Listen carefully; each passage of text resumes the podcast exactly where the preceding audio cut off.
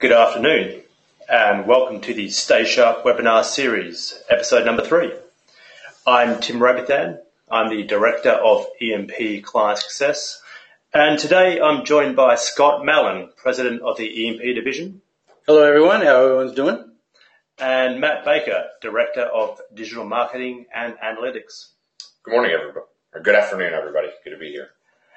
And uh, the title for today's uh, webinar is Yes, the Facebook controversy matters to you. Now, before we begin, I'm just going to run over a quick few updates that uh, we have to EMP this month.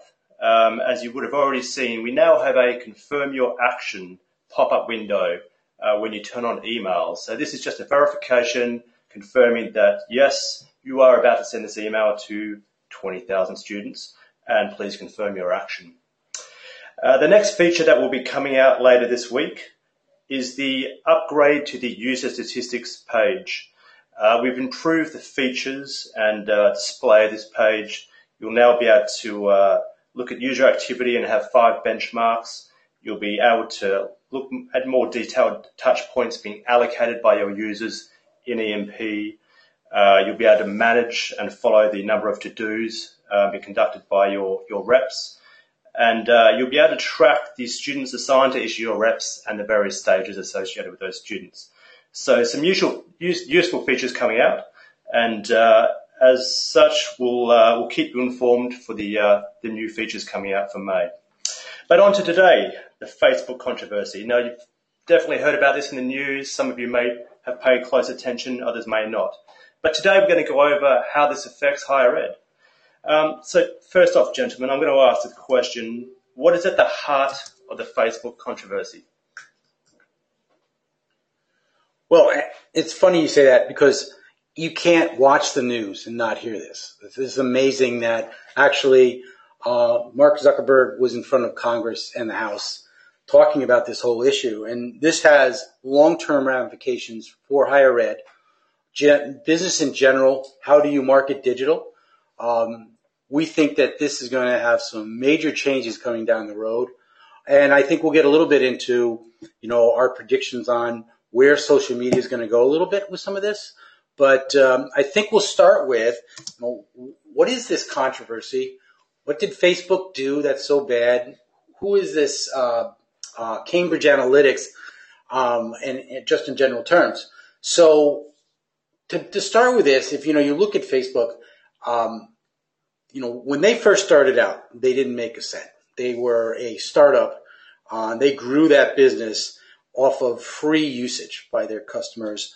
Um, and they went burned through so much money it wasn't even funny. But a couple years ago, before they went public, they needed to take that user base and actually make money off it. And if you look at any social media company, the goal is to get to a point where you have enough users where you can start marketing and advertising to them.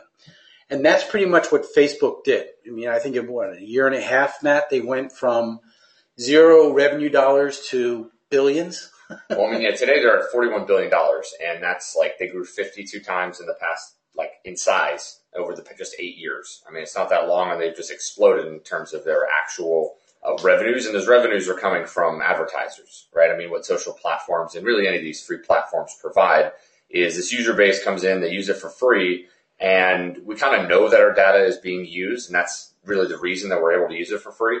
Um, but as long as the content we're able to engage with is relevant and the ads that we're getting through those platforms don't seem intrusive or offensive or things like that, we're generally okay exchanging our data for something that's really valuable to us. Uh, the question here is, is that going to change? And Facebook, uh, kind of, you know, the, the uh, cover was lifted on the engine. People looked inside and realized what really was going on and where that data was going that they didn't necessarily expect it to be. Um, it's kind of bringing into question, you know, these large companies that provide all this service and have all of this data that they're acquiring and a lot of private people and are then selling that to marketing companies or really anybody else who will give them money to push ads out there regardless of their purposes. So I, I feel that if you look at Facebook, when they first went public, it was the wild west of data.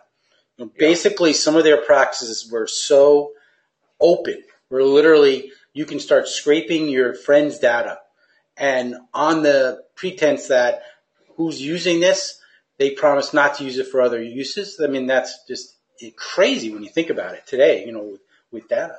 And and Facebook would put in a lot of you know safeguards. They would say right where oh we're going to approve ads, we're going to review them before they get published.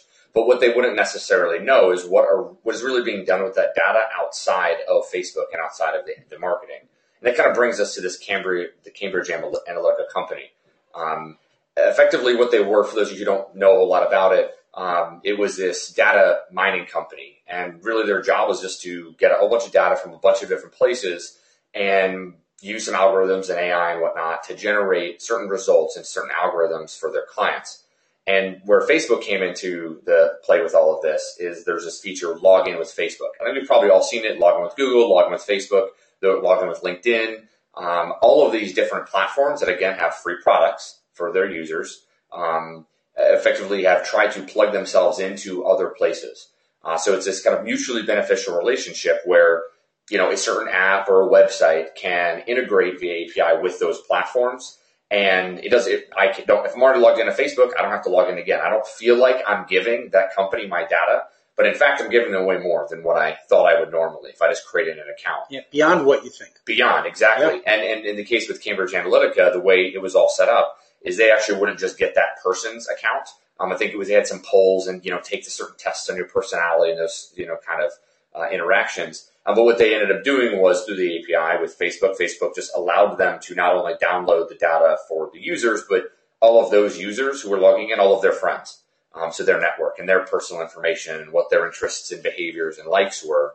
Uh, and those people never opted in. Those people never, you know, knew that their friend was going to be giving their data to Cambridge Analytica. Um, so we're looking at 87 million users is what Facebook has currently admitted.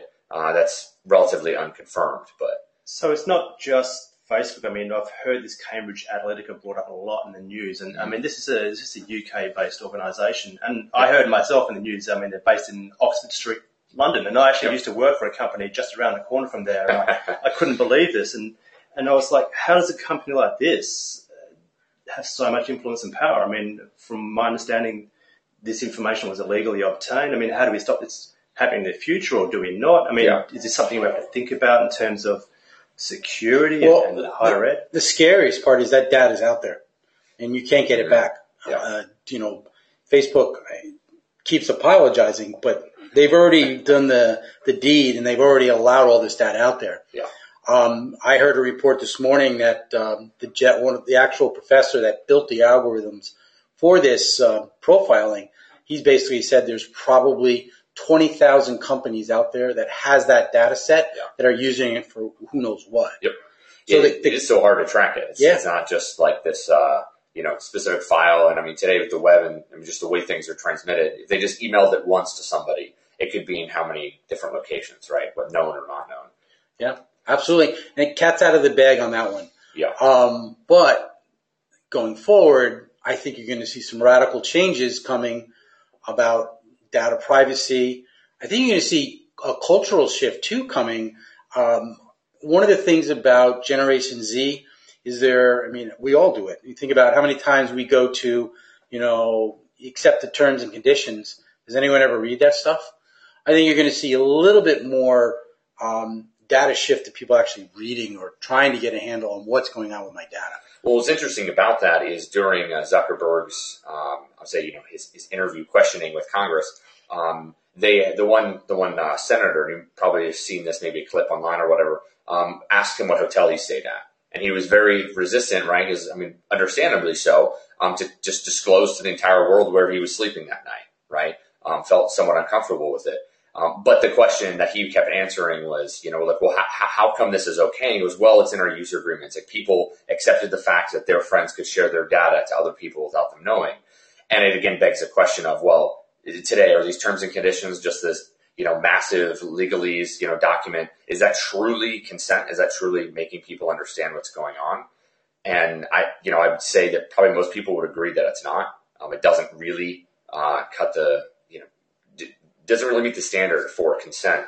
Um, and it, but in the U.S., there's nothing that really defines that or gives us any sort of a. So that's a good lead in to the other part of this is what Europe's doing about this. Yes. Yeah, and I was going to ask, you know, I, I, lived in Europe for 10 years, and I would imagine in the US, you know, where the majority of uh, uh, colleges and universities that we're working with, I mean, they're pretty familiar with privacy laws and regulations in the US, but you know, we're, we're targeting international students. You know, we have a lot of students coming from India, China, but also a lot of Euro- European students as well. And and I, have heard this term GDPR. Now, uh, is that is that an acronym for good PR or what is that? I wish, and potentially so.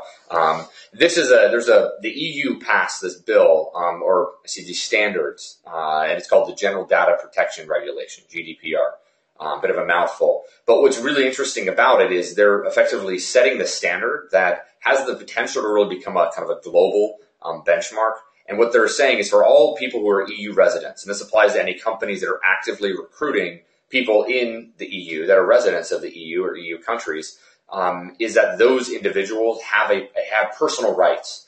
And effectively, a little bill of rights when it comes to digital data. Um, it's a obviously this is a 21st century concept. This is not something that existed 500 years ago. Um, but they have access as a right to their personal data, to correct their inaccurate data, data records. You know, if you have Google result, result that's inaccurate in the U.S., sure we've read the stories about people trying to fix that and to very little avail. Uh, transfer their, their data to a third party, these little mundane things. But what's really important and is kind of a game changer is these two rights at the end um, to be forgotten and restrict processing. That's a this, huge one. Yeah, this idea of I, I want to, I would, I want you to delete all the data you have on me, to all the personal information, this personal identifying information. Um, that you, you know, knowing that a certain piece of information or certain interaction was me, was me as an individual. You can still know when it happened and what happened. Oh, somebody did such and such, and they were in a general area. But knowing that it was a specific user um, is needs to be eliminated. And then also this idea to be able to, to object to profiling and automated decision making. Um, when we look at a marketing standpoint, um, you could see things like you go to a website and those retargeting pixels, those cookies, right, that are just kind of by default dropped on your computer. In the U.S., um, California has a law that's kind of become standard practice where privacy policies have to be listed on the homepage and so on and so forth. That's really the only notice that people get that something's targeting their computer. Um, but you'll see more and more companies making you opt in. A little pop up say, "Hey, we're going to retarget with cookies. Are you okay with this?" I'm sure we've seen some of that, you know, recently from some of the leaders in it. Um, but it's it's a total reversal. So instead of us by default being able to target you and track whatever you're doing, um, it's really the opposite, where you're asking for them their permission um, and user's permission to do that.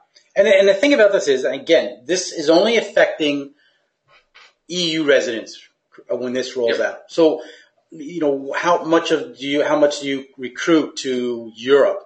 Um, how much? Not a lot, probably. But what you're going to see is all the big tech firms are going to have to abide by these laws. And of course, you know, what's going to happen is they're going to start putting things in place for the EU and they're going to naturally start slowly trickling down to the US yep. market. So we think that, and then again, what's going to happen is lawmakers are going to see the effect in the, in the EU market and you're going to start seeing some of this coming here. It's going to be a much harder battle to get these kind of laws in the United States just because it, I sometimes feel Congress doesn't even understand this. It's so far behind the times. Yeah, I mean, definitely there's, there's a lot of big business that, uh, you know, data is, is a massive business. I think, um, you know, we, we, had on the slide a little earlier, but it's this, uh, you know, $2 trillion a year and 16 trillion gigabytes of data are 16 trillion gigabytes, right, are, are accumulated every year. Um, it's a huge industry. So this idea of, uh, you know, giving people ownership of their data, it would totally flip, you know, this whole industry on its head. Um, but with that comes a lot of opportunity. And the EU is doing it. Um, I do think you're going to see legislation come out of this whole Facebook issue. Congress is looking into it. Something is going to need to be done. Um, they want to be able to tell, you know, all their folks at home that are worried about their data getting leaked that somehow they're going to be able to restrict that. But the private parties absolutely will. Google, Facebook, they're going to roll it out to everybody. So, Matt, you've talked about you know the, the big picture, the effects, and, and, generally how this relates to marketing. So, can you interpret? I mean, translate this. How's it going to affect colleges and universities in the US, and how does it affect them, you know, communicating and marketing to their students, their prospective students? Absolutely. I, there's there's a number of ways. Um, I would say, you know, we know that change is coming, and obviously we can't always predict what that exactly is going to look like. But you've seen it even just over the past few weeks with Facebook itself, right? It has rolled out a bunch of privacy changes, put a bunch of more tools in people's hands. Um, Google's done it as well, where you can look and see what apps have access to my data and what do they have access to? Things that just never really were in front of the end users. Um, but that trickles down into other things. Um, there, Facebook's scrutinized advertising. I mean, there was the um, kind of you know off the wall example, more of extreme example of um, the school Franciscan University of Steubenville. Uh, they had a, an ad on, on Good Friday actually um, with this kind of historic San Damiano cross, and Facebook rejected the ad because it said it was um, a kind of extreme content, right?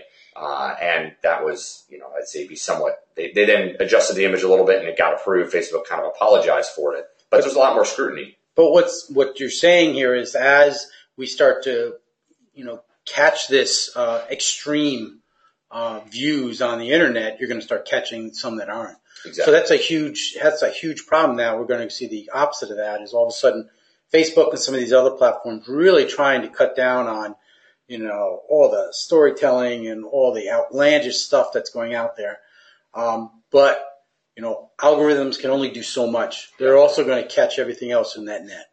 Yeah, and the, the, interesting thing with Cambridge Analytica is what they did is they created these profiles on this all this data they had access to that probably wasn't. It seems not to have been legally acquired.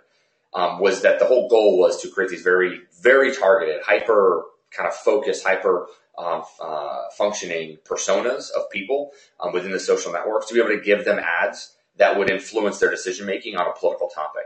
Now that's like really sensitive because it feels really close to manipulation, right? There's this line between you know uh, making it targeted and and very um, uh, you know relatable to the person and relevant to them, but also not just playing into their own fears and, and likes and dislikes and um, selling them something, a bill of goods that, that really isn't accurate. Um, and that's what they're trying to prevent. Yeah. And I think the other big thing is Generation Z and their trust in apps and technology. That's a, that's a big one. This is gonna, this, I could see a definite trend where you can see people moving away from some of these platforms, um, or new platforms coming online. Even if you look at Facebook alone, I mean, it's not like they're going anywhere. I mean, because there are parts of the world where they are the only internet access for, for whole groups of people. But in the U.S., I could definitely see if you look at the demographics right now, the average age of the of a Facebook user is going up, not down, which is you know for marketing to higher ed, that's something that you know you definitely have to consider. Yeah, and, we, we've just been talking about Facebook only, but I mean, there's plenty of other social media mm-hmm. networks out there and platforms. And, and I know Matt, you work with a few. I mean, yeah. this is relevant across the board. Absolutely. I mean, it's again, it's not just having to do with privacy. Um, I think this is uh, kind of uh, awoken a bunch of people to the realities, um, especially Gen Z. They're, it's been well documented. They're just natural trust to, hey, I would have to opt in and give you access to X, Y, and Z. Okay, I want the app. I'm not even going to look at the list. Um, you know, much more so than the older generations, their parents would um, who are a little bit more just suspicious of technology as a whole, um, whereas the Gen Z isn't. Um, so as the, that kind of veil is being pulled off, I do think you're going to see a focus um, from their end. They're, they've been very focused on keeping other people out, you know, privacy from their parents, privacy from other people they know, um, but not so much privacy from these companies that are giving them these tools. Um, but I mean, you take an example like Snapchat. Um, people love Snapchat. Snapchat grew because it was this temporary messaging platform, right? You'd message it, it would go away, which isn't temporary anymore. Which is true. and there's this belief of, oh, well, once it's up, it's it's not permanent, um, which we all know is you know quite uh, you know, erroneous. But the EU is trying to make it that way, right? They're trying to you know give you some control over that. Um, but what's interesting is Snapchat. Probably a lot of you have heard. There's been a lot of turmoil for them um, both the uh, you know new um, user interface that they they rolled out a little while ago to uh, very very poor reviews, um, as well as other just you know social users that pretty much just said, hey, um, one of the Kardashians, right? Pretty much was like, yeah, so I'm not on Snapchat anymore. Um, you know, I'm just I'm leaving it. Why why would I even I haven't checked Snapchat in a month or something. And this the stock plummeted. You know, I, I don't know how many you know. Percent. I haven't heard one person say the new interface is any good.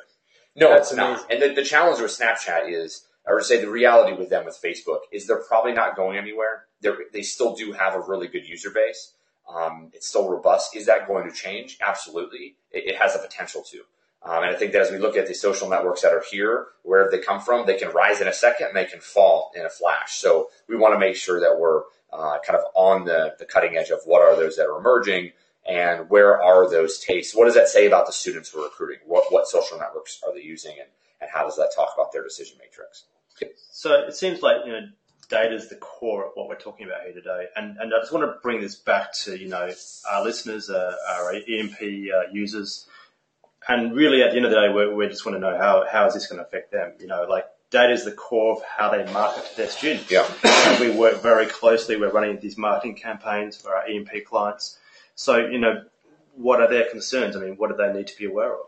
So personally, to me, what we do with that, and again, you know, we're on the fringe of this. You know, we believe in using data sets and looking at what people are saying and then giving them an, the, that right message, which I think is fantastic.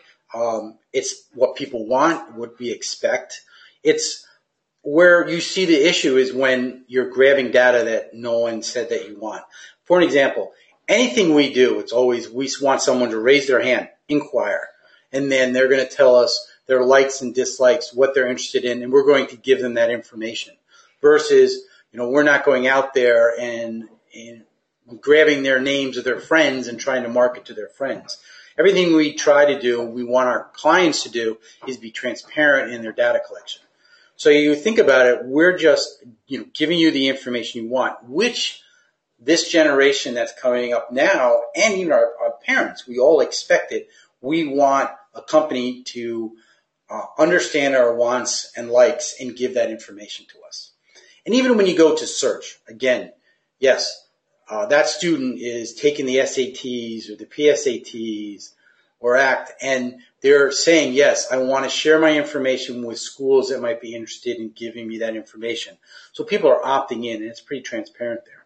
It is. I think what we have to keep an eye for, um, kind of over the next couple of years here, is whether there's going to be a shift because there's a lot of students that are going to take any of these tests, um, the GREs, GMAT, LSAT, MCAT, you know, the undergraduate ones, um, that are going to opt out. They're not going to opt in anymore. Um, there's always been a, a, list, right, of those that aren't marketable, like College Board or you name it, can't actually resell um, to you know interested schools or vendors. Um, but that that may grow. You know, you may start to see that list of potential search names. Oh, that fit my you know demographic interests. That you know kind of come from the areas that I pull well from, with certain scores that I'm looking for. That list may shrink, and it's not necessarily because there's fewer students. It's just there's fewer students that want their name to be out there.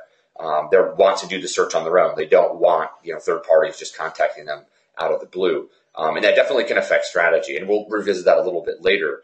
Um, but I do think when we look at data, it can be this um, kind of this hard concept, like, well, where does it live, and exactly what do we have? And man, it seems like Facebook kind of uh, you know ran into an issue. They had a, the doors were kind of open. Their whole goal was to get as many people using the platform and as many marketers targeting people relevantly as they could and it, everything builds on itself, right? And it's a great company, and they're forty-two billion dollars now. Um, but how do you avoid that misstep? How do you make sure that your data is something you feel confident in? And that really comes down from us as a, as a company. Um, like Scott had said, we only are collecting the data people are giving us, right? We're not scraping. Um, we're not pulling that in. So the data that you upload that you've bought from somewhere else, um, you can have confidence that that's that data is that data. Um, we're adding to that, right? We're behaviorally scoring them when they're going on pages and clicking things. But again, it's only what that user's doing on their personal site.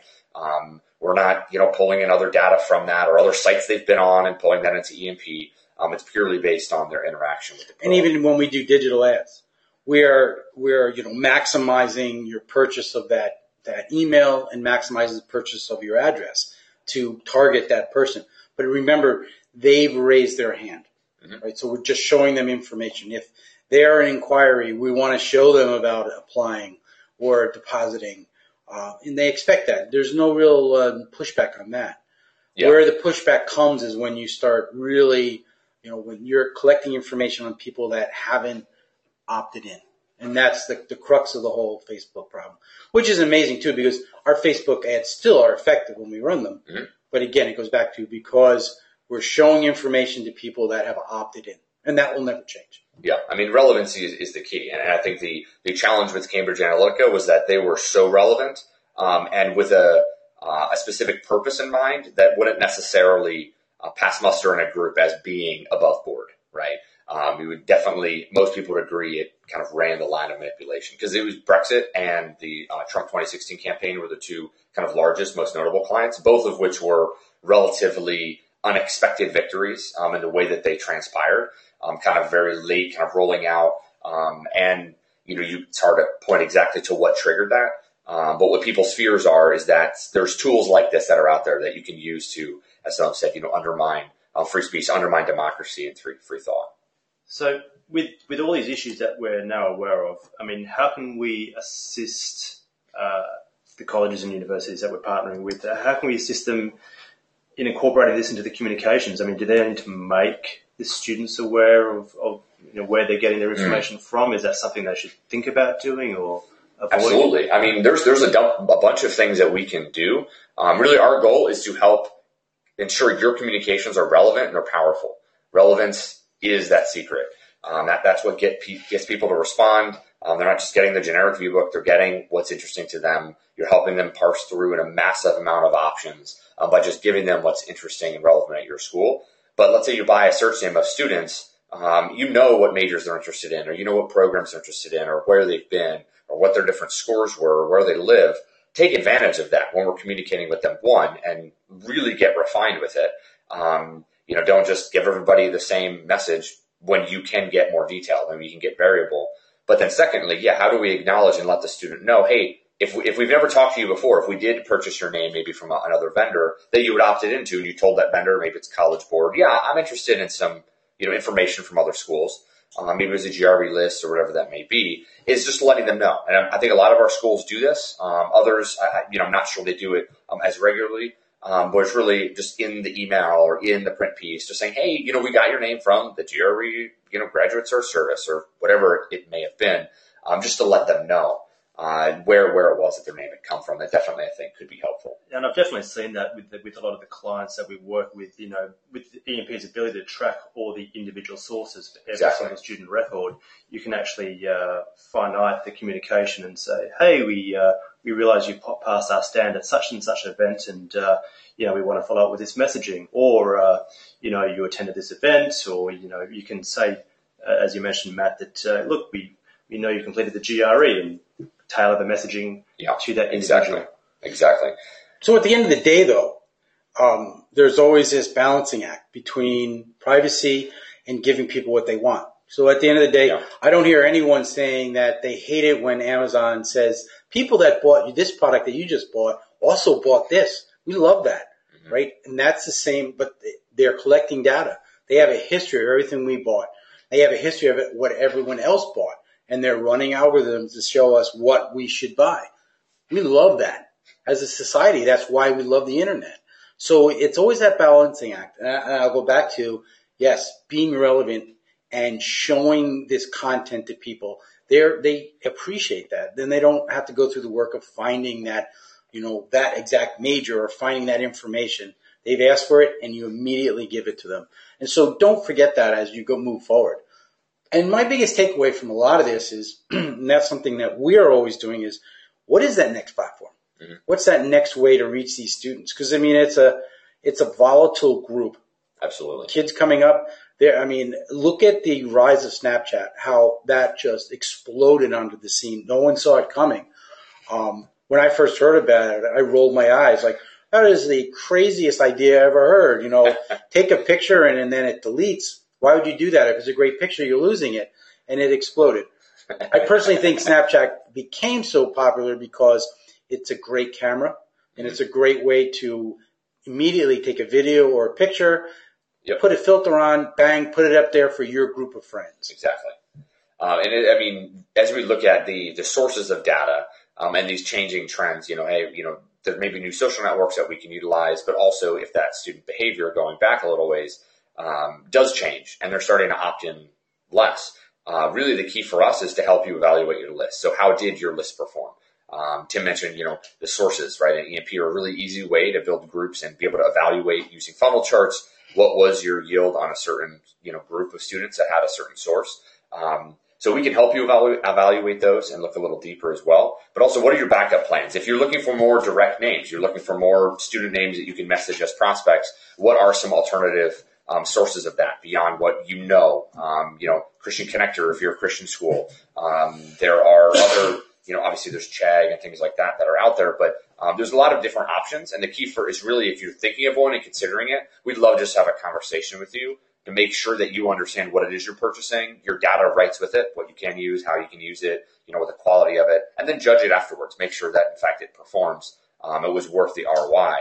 Um, I I do think that there is an opportunity right now just to talk about this topic. I mean, just send an email out. I know there's some graduate programs that are focused on, you know, maybe it's um, uh, you know data security or analytics or marketing or just business in general, whatever it may be. Um, there's it's relevant. People know about it. Just a single email, just to show that you, as a school, are committed to their privacy. Uh, that this is a topic that you view as important in education. Um, I think there's ways to frame this, uh, regardless of your school, um, to communicate and kind of engage with your students. Yeah, from my point of view too, I'd love feedback too if people are hearing the new platform. You know, we're always trying oh, yeah. to be up out in front of you guys, but there's sometimes when you guys might stumble across something that we can investigate and maximize before anyone else jumps on the bandwagon. Well, especially confirm too, right? I mean, if we hear it from three or four different places, um, that's something we've been looking at. Seems like it's taking off. Um, definitely, it's going to help validate that. Mm-hmm. So, Matt, you mentioned briefly before, you know, opting in and opting out. So, in terms of EMP, I mean, what are some of the best practices we should be advising? I mean, what should clients be following in order to, to make sure they're managing this this issue correctly? I, that's a great question. Um, it's probably one of the more boring aspects, I'd say, of the job, but EMP does allow you to have some insight into kind of students' um, temperature. Uh, so the students, there's this opt out, right? It's included in, in, all the emails kind of at the bottom of them. And if a student clicks on that, then there's an opportunity for them to enter a message why. Uh, this is there's a, a, list of all of those opt-out messages located in the EMP settings, and those can be really revealing to you because what they may show is that students that have no idea why I got messaging from the school, I've never asked for information from them before, and you look at that student record and go, oh, I bought them from X, Y, and Z list, and then you see a couple more of them coming from that list, and you go, you know what, I think I've got to move that to the front of my email and actually say, hey, you know, we got your information from such and such and such. Um, you took the GRE, you took the SAT, whatever it may have been. Um, you know, we've identified you as a, a really good match for our school. Maybe you should consider us. So that's where the kind of the messaging and the opt out element can come in. Um, but then there's some just really technical things that I would say are just good to do. Um, GDPR is going to have some changes probably for schools that have any sort of a, a Europe potential presence. Um, just updating your privacy policy a little bit. Um, EMP recently we rolled that out so that you have privacy policies um, from your website or from your school site are included on all of the EMP forms um, and the pro pages. So definitely make sure you have that up. That's kind of like just the, the kind of the, the easiest thing to do. Um, and then the last one is just we have a number of schools, and I'd say probably the wide majority of them have this, but just a simple little statement right on the inquiry form. It just says, "Hey, you know, we are committed to your privacy. We're not going to sell your data or use it in any you know any other way. Um, we just want to know how to communicate with you and help you learn about our school more." And I would just add, just be smart as you move forward. I mean, in the past, we've run into people deciding that they're going to go look for transfers from people that inquired two years ago, mm-hmm. which, you know, that is just like, that's when you really start getting people upset. You just have to be smart about how you yeah. market. Be honest with people. Um, you know, don't opt people back in just because you figured you could get sneakily do it. That's just, those are the things you've got to just not do. Absolutely and I would just say, you know, at any point, just please reach out to EMP uh, client success teams. I mean, we work with many, many clients, and uh, you know, we can give it a lot of advice. We can see what uh, best practices should be, and and uh, how to best approach reaching out to these uh, student demographics and names that you are acquiring.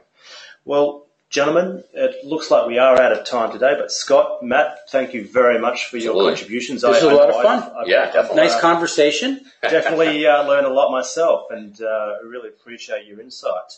So thank you very much, and uh, we hope you enjoyed today's session. And uh, please stay tuned for uh, information coming about next month's Stay Sharp webinar series. Thank you. Thank you. Thanks.